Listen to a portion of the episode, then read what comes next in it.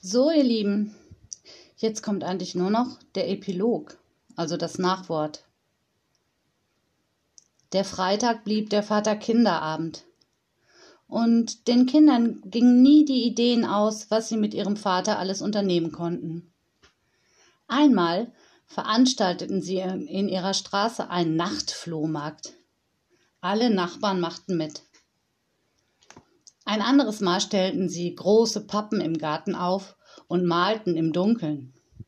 Als sie am nächsten Tag ihre Kunstwerke besahen, war es äußerst erstaunlich, was man alles vollbringen konnte, wenn man malte, ohne etwas sehen zu können. Es gab auch Spielenächte, Filmnächte im Garten mit Popcorn wie im Open-Air-Kino. Die Kinder luden ihren Vater in die geheime Gerümpelhöhle ein und veranstalteten eine Lesenacht. Und einmal überredeten sie den Museumsdirektor, eine offene Museumsnacht zu erleben. Leni hatte mit Hilfe von Frau Honig die Klasse doch noch geschafft und musste nicht wiederholen. Und von nun an machte ihr die Schule sogar ein bisschen Spaß. Nicht viel, aber immerhin ein bisschen und ein bisschen war schon mehr als nichts, wie Frau Honig zu sagen pflegte.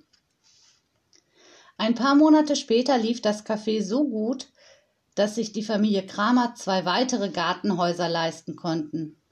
Nun bekamen Leni, Ida und Tilda ihre eigenen Gartenhauszimmer.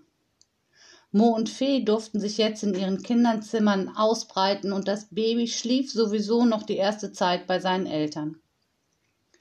Später kann es in den Gerümpelberg ziehen und Sami kann mein Zimmer haben, erklärte Fee großzügig. Doch der Gedanke, Fee würde in den Gerümpelberg ziehen, gefiel Frau Kramer nicht so gut. Ich glaube, Sami wäre froh, wenn sie in ihrem Zimmer eine große Schwester hätte, die ihr Geschichten erzählen und Feen herbeilocken kann, begann Frau Kramer. Und das Baby quietschte begeistert, als würde es ihr zustimmen. Oh, das Tannis, da bin ich genau die richtige Schwester, sagte Fee und streichelte dem Baby zärtlich über den Kopf. Es kann für das die Feen anlocken. Dazu muss es nur in die Flöte pusten. Siehst du so? Und Fee spielte ein kleines Flötenstück für ihre Babyschwester. Die hörte auch brav zu und lächelte ihr kleines Babyfeenlächeln.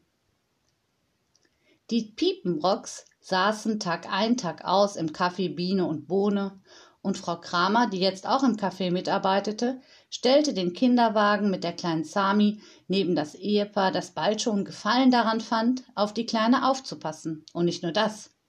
Sie halfen den Kindern der Familie Kramer sogar bei den Hausaufgaben. Für Fee war das Größte, dass Frau Piepenbrock mit ihr Feen anlocken spielte.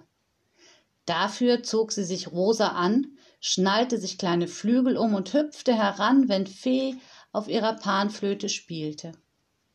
Herr Piepenbrock verpasste kein Fußballspiel von Mo und wurde sein größter Fan. Und immer wenn die Kramers irgendwo einen Nagel brauchten, waren die Piepenbrocks zur Stelle. Sami wuchs heran und liebte Fußball, aber vor allem liebte sie ihren großen Bruder. Mo war ihr Held und die Kleine folgte ihm, sobald sie laufen konnte, auf Schritt und Tritt. Und Frau Honig?